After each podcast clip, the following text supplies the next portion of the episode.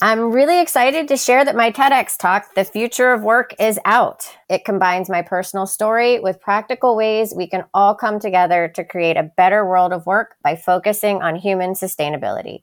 Just search for Jen Fisher TEDx on your preferred search engine to watch my talk, and please join me in the movement to make well being the future of work by sharing it with your networks. Thank you.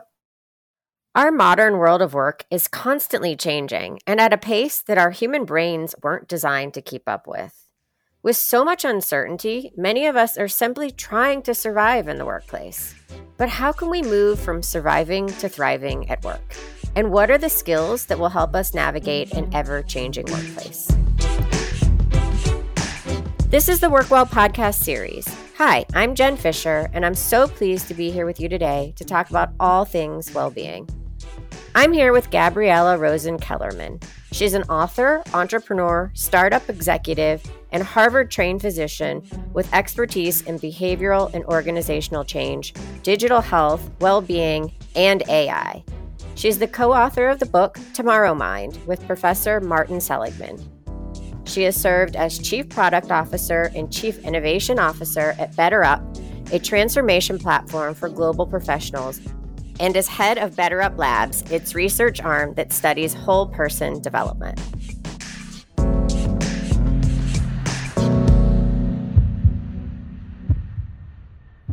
Gabriella, welcome to the show. Thanks so much, Jen. Great to be with you. It's great to have you. So, I want the listeners to get to know you. So, tell us who you are and how you became so passionate about helping people thrive at work. Yeah, so I'm uh, Gabriella Rosen Kellerman. I'm the Chief Innovation Officer at BetterUp and the author of Tomorrowmind. Um, I'm an MD by training, so from pretty young age, I knew that I wanted to help people live at their best, and uh, I went the MD route to get as deep and thorough a, a, scientific grounding in what that means and and the tools that we have available.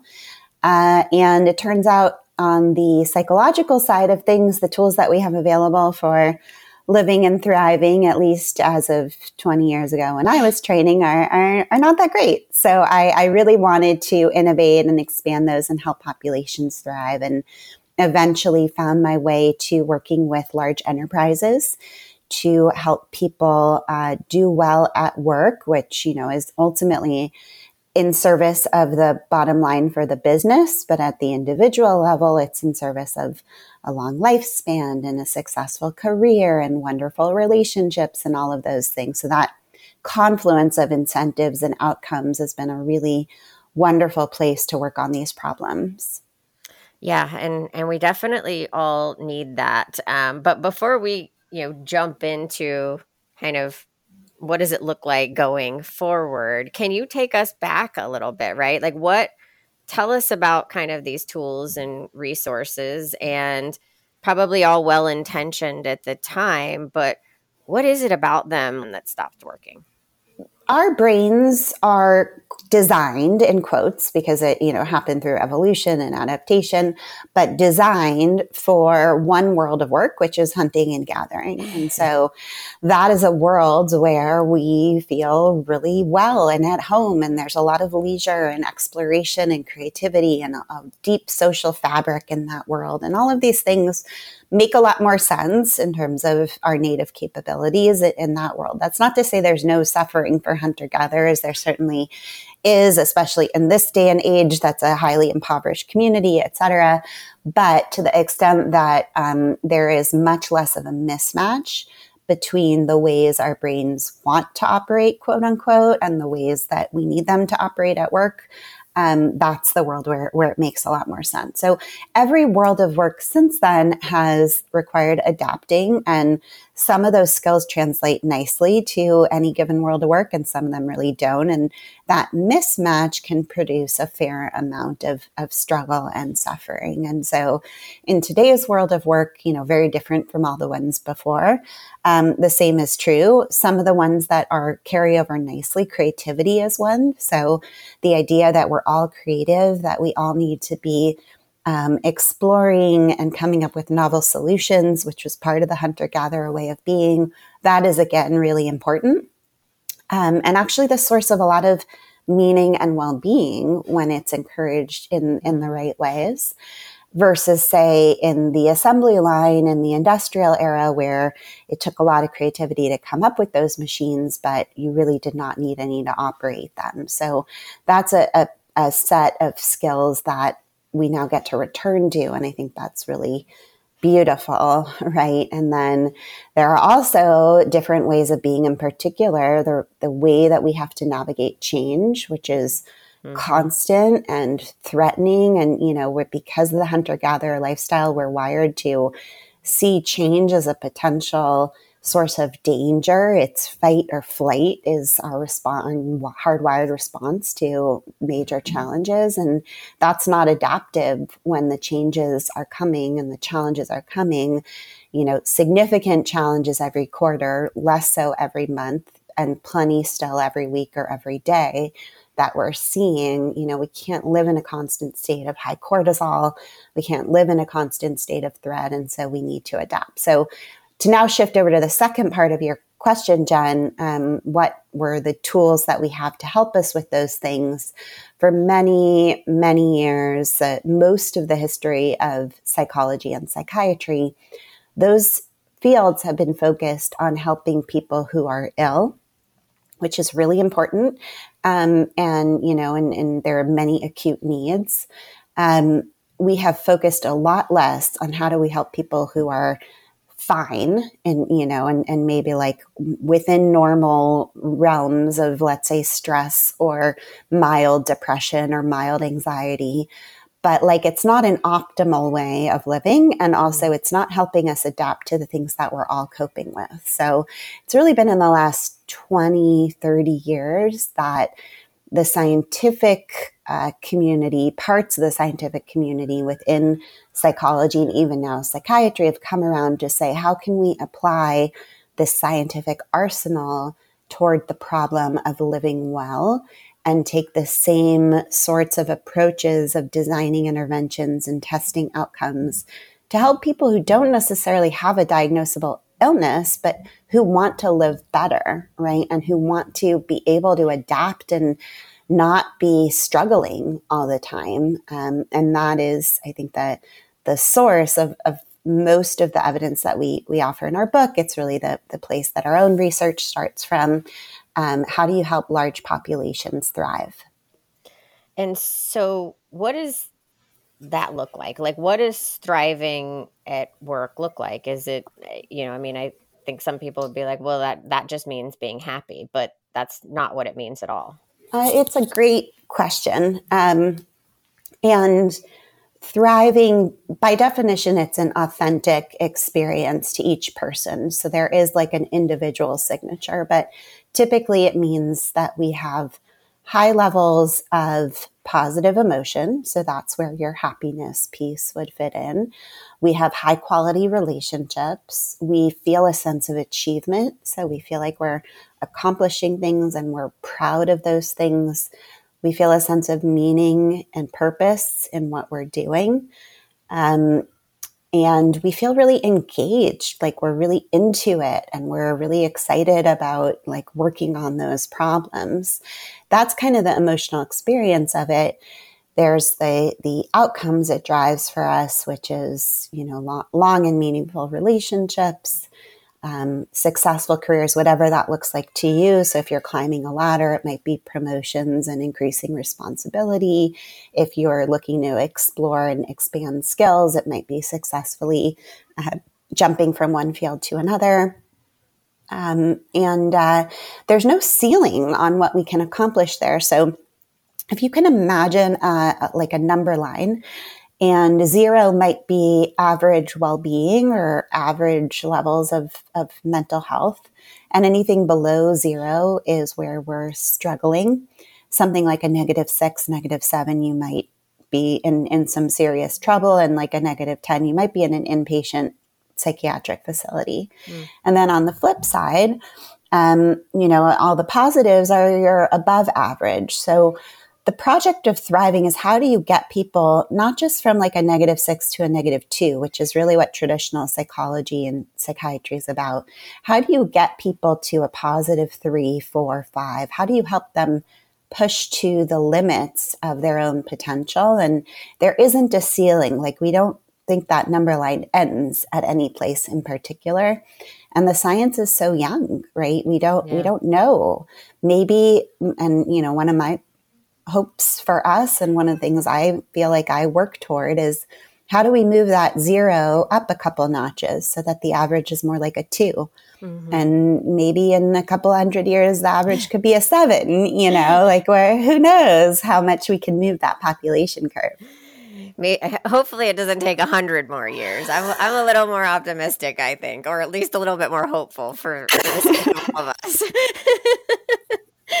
so so you know it's interesting because you know you talked about kind of this you know this hunter gatherer brain and you know the 70,000 year old brain and the rate of change and constant change especially in our workplaces. But i even think about you know things like um, not even just the the constant rate of change but even things like the way that email is designed right and the impact that it has on kind of our our our psychology and you know even physiology um, in terms of like the the ways in in which we're working is did you guys look at that at all yeah, so those forms of communication have come up um, in two different strains of our research, and you know, a, a significant negative impact to your point.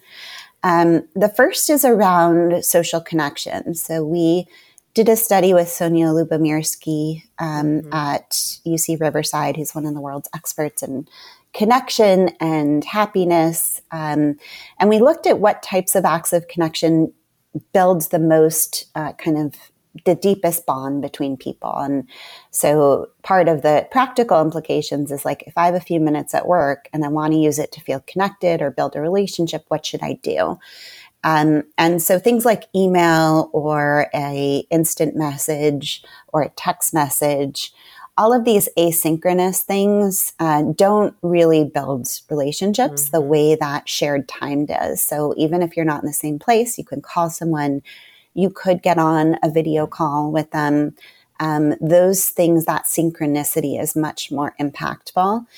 Um, the other piece, though, that this comes up, and this may be a little bit more to what you're getting at, is when you look at the creativity research, creativity entails the activity of a brain network uh, called the default mode network. Mm-hmm. And that's like a deep associative thinking.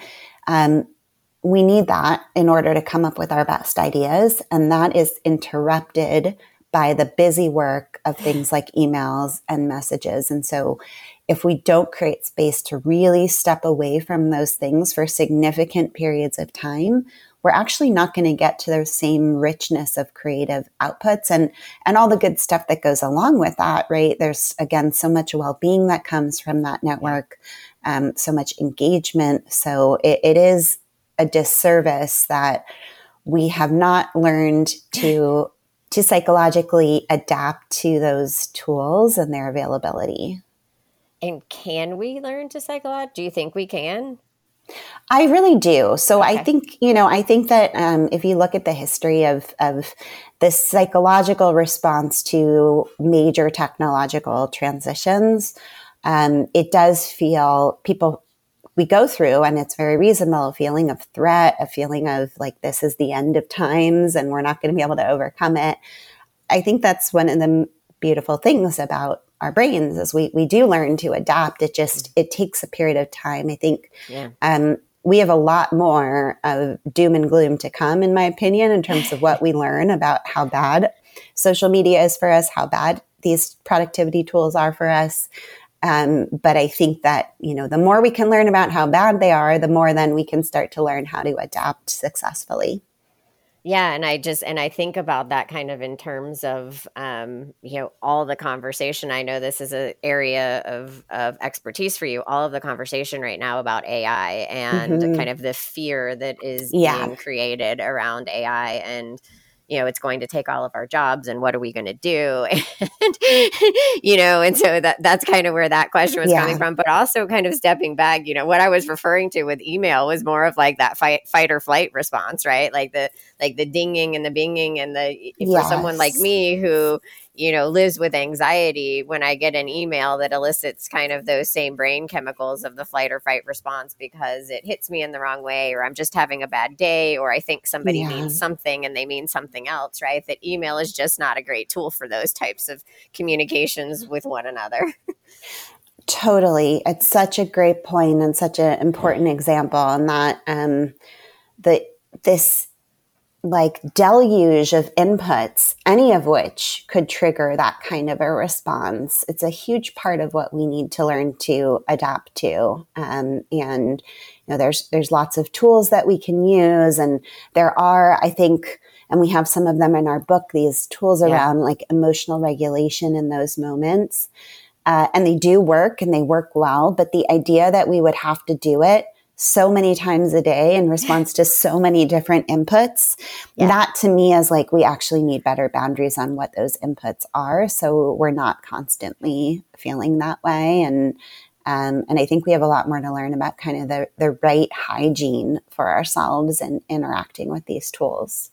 Yeah, absolutely. Because I think uh, you know even even those of us that um, perhaps know know the negative impact still struggle at least speaking for myself. I know the yeah. the negative impact. I still struggle with what those you know what those boundaries look like and what's the right hygiene. Um, so i definitely have a lot more to learn. So i want to kind of switch to a little bit of the positives on how our brain works. Mm-hmm. you know uh, like can can some of that give us an edge at work? You know instead of it you know needing to change can some of that old that old brain actually give us an edge? Yes so there is a lot of hope in our book and our message. Um, you know we we get to return to things like creativity now yeah. and in this beautiful way. Um, this way that is rehumanizing after many years of the dehumanization of, of the industrial era. So to be able to be more creative. Um, we also talk about prospection, which is this uniquely human ability to think ahead about the future, we spend about a third of our uh, our thoughts are about the future and mm. they're planning and they're imagining and we need everyone in in the workplace to be trying to get an edge on what's coming um, and to but also to learn to do that in effective ways ways that don't lead to you know anxiety and rumination to, to your points um, but also that are uh, more realistic that are a little bit broader in the ways that we imagine what could happen. So that's something that was important in uh, in the hunter gatherer reality, and and there's a, a return to that as well. The other thing I just want to mention on this point, which I think is so important and really flips the paradigm for us, is that we think about resilience. Resilience is one of those five skills in our book. It's mm-hmm. the most foundational because it's really about the ability to, to cope with these changes as they come and keep coming. We typically think about resilience as being able to bounce back from change. And that implies, like, okay, there's a way of breaking under a challenge, and then there's a way of just bouncing back so you're not harmed. But the opposite of breaking under challenge is not just bouncing back. Bouncing back is like an average response to challenge. The opposite end of the spectrum is getting stronger through the challenge. And it could be any size of, of challenge, it could even be like true trauma. We know that there's a certain uh, portion of the population that has the ability to come out of that chapter feeling more centered, a greater sense of clarity and meaning, a greater focus um, and ultimately psychologically stronger because of what they've been through. Now, that's not to say we should all look for traumatic experiences, you know, or that that's well. well we all went we through could, COVID, right? So I guess we can say there's that. yeah, we have we have been through a, a pandemic for sure. Um, but it, you know, it really changes yeah. the the paradigm when you say, okay, my goal here is to become, to have the ability to get stronger because of these things. And what would that open up in terms of not just how strong you could become, but how you feel about mm-hmm. these changes coming, right? To, to be able to say, oh, there's a new, uh, we're going to go through a, yet another acquisition. Okay, this is another chance for me to grow stronger in this way. Um, that that actually is how some people live, and to be able to start to develop those skills where we can embrace those moments as opportunities for growth and to do that authentically, to do that, you know, even selfishly as like, oh, I want to grow stronger right now. I'm going to try to get involved there and see what I can do. Um, that's a, a, a, pretty powerful way to be, uh, a very empowered way to be in the midst of so much change. And is that based on um, like post traumatic growth? Is that what you're talking exactly, about? Exactly. Yeah. yeah. Post traumatic growth and also this idea of anti fragility. Mm. Yep. Yep. So, so, um, you talk about the five skills and you just covered one of them being re- resilience. Um, can you talk about the other four and why they're important and kind of how they're all connected? Yeah, sure. So the acronym is PRISM. Mm-hmm. Uh, these are the skills that we see as essential for the workplace in the 21st century. The P is prospection, mentioned that a little bit, thinking ahead about the future. R is resilience. I is innovation, creativity. We touched on that too. S is social connection, um, mm-hmm. specifically what we call rapid rapport. So the ability to quickly build trust across difference. And we need that trust in order to collaborate at work. And that's a huge part of how we create value. We need that trust in order to connect with our customers and, and more and more, especially in an era of AI. Anytime a human is interacting with a human, there's higher and higher expectations of what that yields. Um, and so rapid rapport becomes important there too. And then the M in PRISM is for mattering. It's the sense that our work matters, that even when we have to stop one thing and start something completely new, our efforts are not for naught. Um, and that's both an internal sense and how do we cultivate that so we don't hit these existential crises about why we're working at all. It's also about how, as leaders, we help cultivate that for the people who report to us because managers are increasingly being asked mm-hmm. to narrate mattering to help people understand why did what they just did for nine months that now they have to walk away from. Why did that even matter? Why did they even bother? And why should they bother following the manager in this next chapter? Yeah, and I, I want to talk about trust a little bit because I feel like we live in a world um, that is kind of increasingly feeding us information and telling us not to trust it. And mm-hmm. so trust is, you know, more and more I, I think, difficult to um, come by or to at least feel, um, in particular, maybe for many people in the workplace. Yeah, um, you know, if we if we think about that hunter gatherer reality, which is where our brains learned to cultivate trust, it was living with more or less the same group of 50 to 100 people for our entire lives, right? That's like the number of people we could put on, you know, that we that we have that with um, is still probably about fifty to hundred that we've we've known that length of time. But we're working with thousands or tens of thousands of people over the course of our careers that we have to get there with somehow, even though they're strangers. And yes, it's through the lens of race and ethnicity and religion, but it's also through the lens of geography and function and you were part of this company that merged with that company and I was over here and the mother company the whole time, you know, all of these different dimensions of difference that make us fundamentally strangers. Our, our brains are wired to see um, people that we've known for those our whole life as an us and everyone else is a them. And mm-hmm. when we see someone as an us, we feel close to them we are much more able to, to bring our full selves to bear in collaborating. We're less suspicious. We have a lot more empathy for them. When we see someone as, as a them, it's, we hold them at a distance. And so we're not going to get to those great outcomes either for our companies or for ourselves when we do that. Um, the trick is how do we quickly recategorize someone from a them to an us? And that's what we're exploring in this idea of rapid rapport is these kind of hacks to rewire the brain, to receive someone as an us, to receive someone as part of us, as part of who we are, and, and someone that we can therefore extend all of this beautiful machinery around trust to. And and I know in in the book, um, you you give us lots of hacks or practical strategies um, for each of the five key skills. But can you give us maybe one um, hack or, or practical strategy for for each of the five um, that maybe you haven't covered yet? Or, sure, or I'll your start. favorites.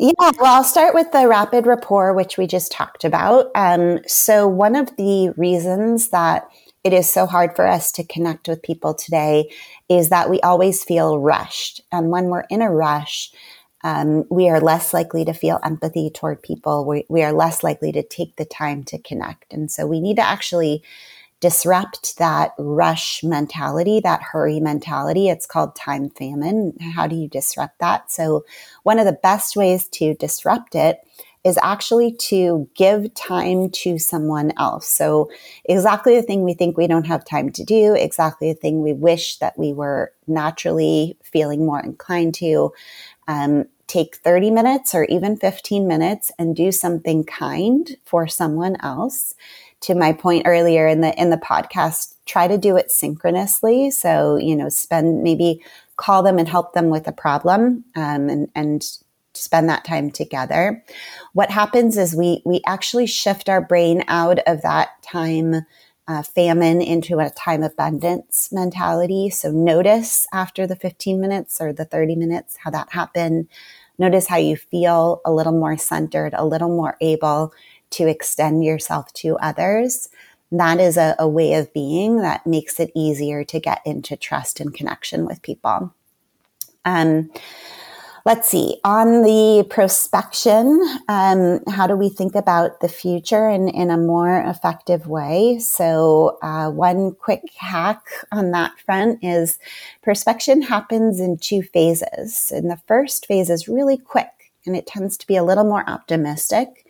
And then we go quickly into evaluation mode, and that's more pessimistic. But a lot of good stuff happens in that first phase. And you want to try to extend it. So when something new comes up, some new uh, prompt about what the future could be like or what your team needs to deliver, try to spend a little bit more time in this first few seconds or minutes of expansive, divergent, optimistic thinking. Allow yourself to lean into the optimism of it and the what positives could come um, that is a, a, great way to both broaden your thinking and, and get access to some of the more positive emotions that can come up when we think about the future.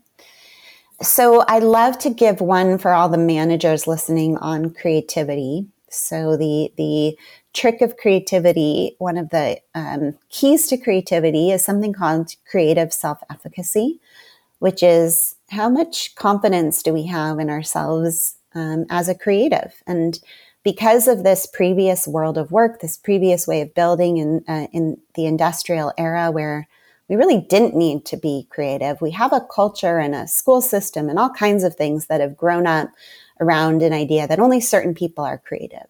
So a lot of people come into the workplace at age 25, 30, 40, even 50, 60 year olds I'll talk to who, who still really don't see themselves as creative, even though we all have that creative ability. That's part of who we are as a species.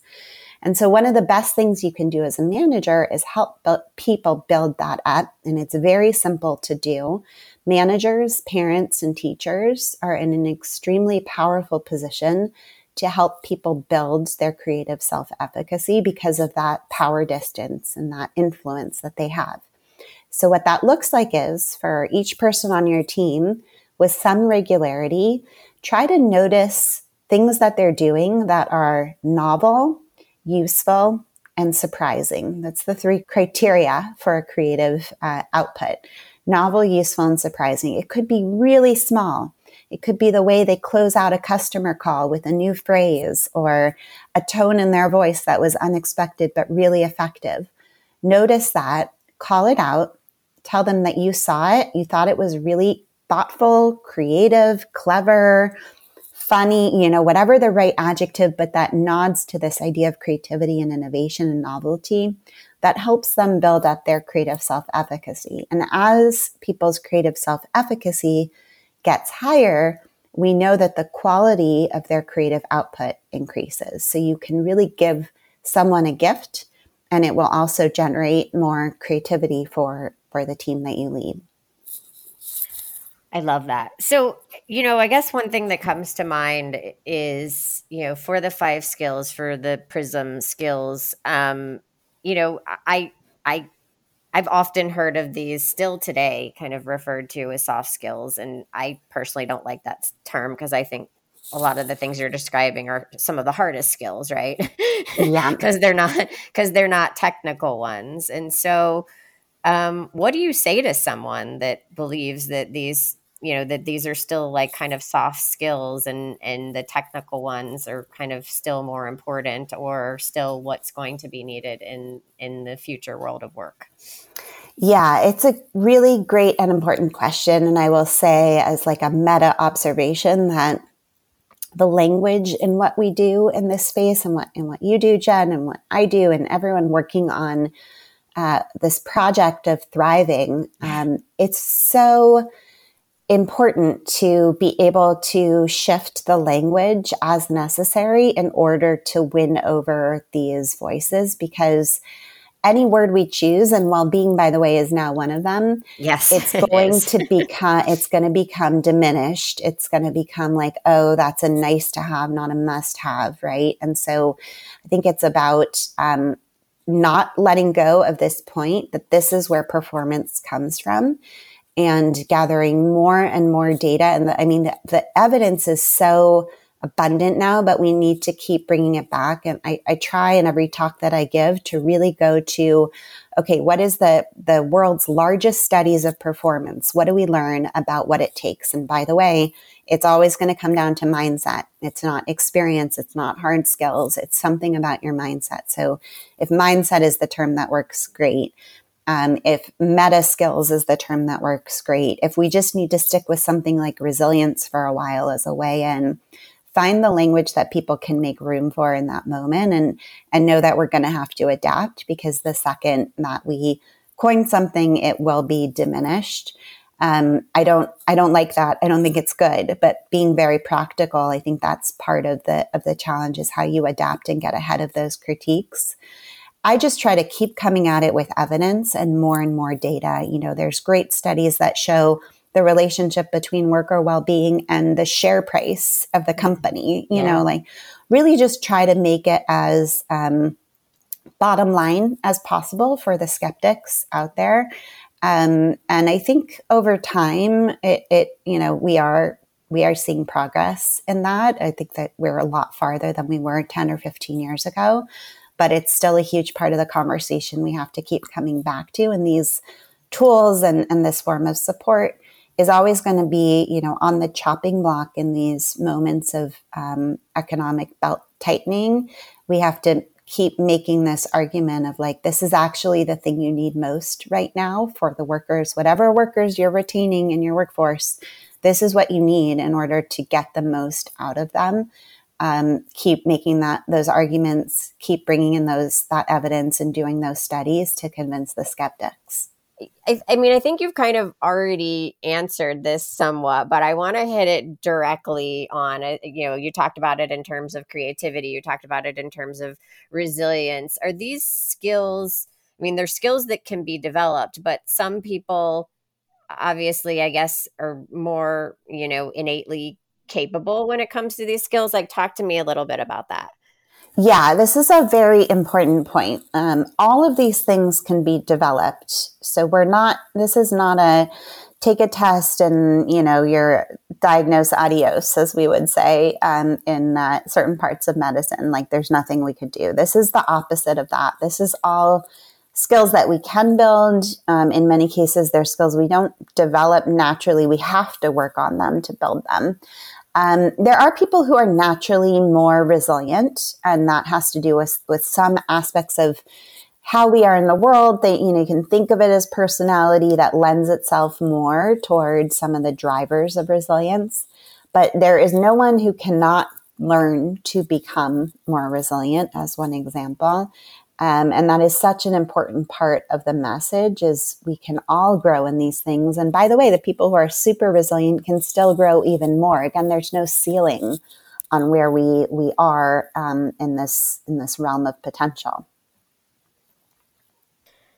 So, um, and I guess it's you know if if I'm trying to build some of these skills, I mean, do I focus? Do I focus on all of them at once? Do like how do I mm-hmm. identify areas that I need some personal growth or development? Yeah. So I mean, I would start by reading the book, and I don't just mean that as a I shameless. I just mean that as a shameless plug. But I think to really familiarize yourself with the five, and yeah. you, know, you may you may feel really inspired and called to one.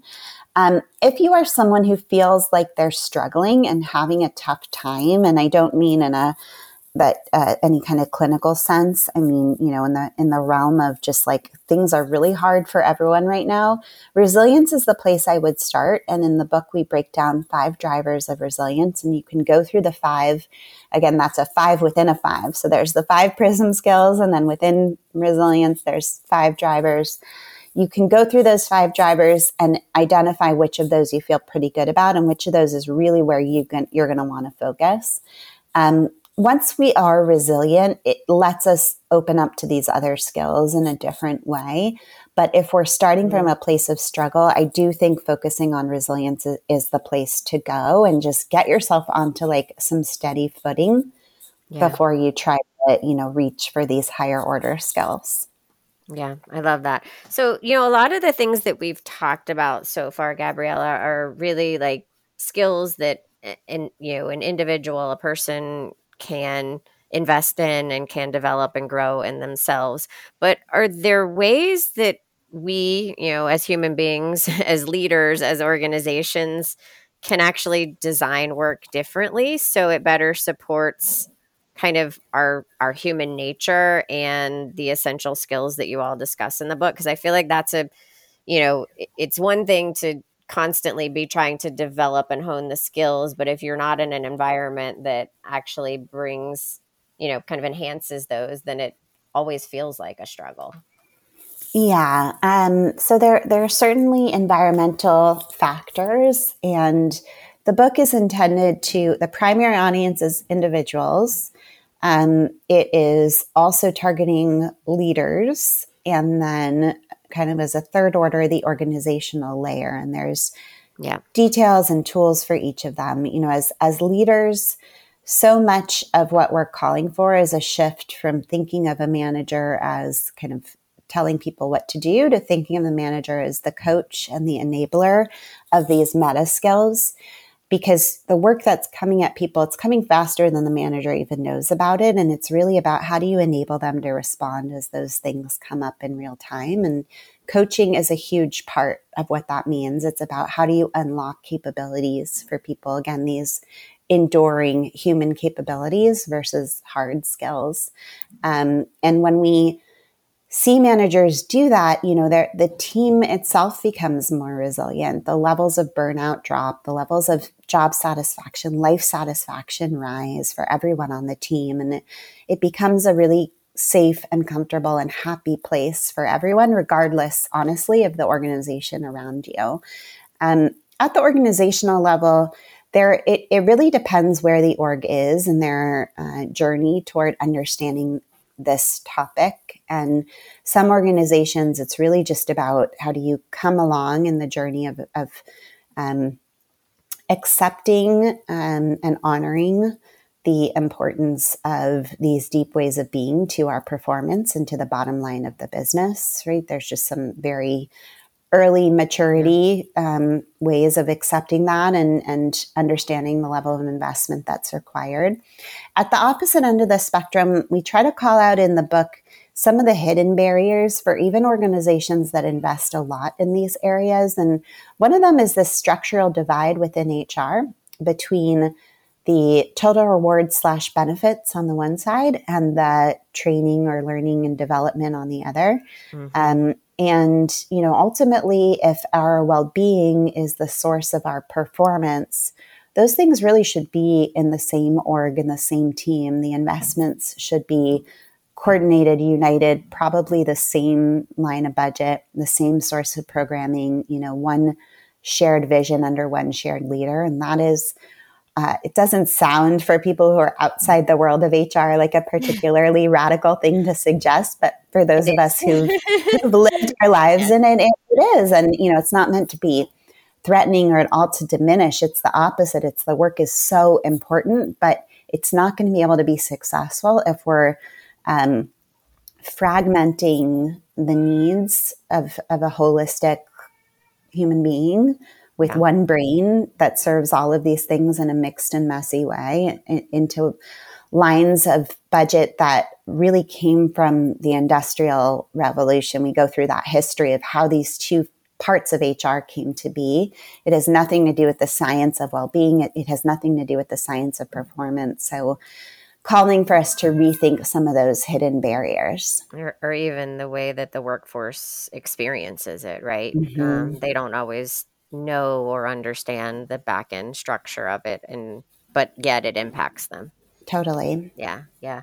Well, Gabriella, this was such a great conversation. Thank you so much. There was so much in here, but there's still so much more in the book that people can engage in and learn from from you on. So thank you for writing it and thank you for being on the podcast today. No, thanks for hosting, Jen, and thanks for the great questions and uh, and for all of your insights.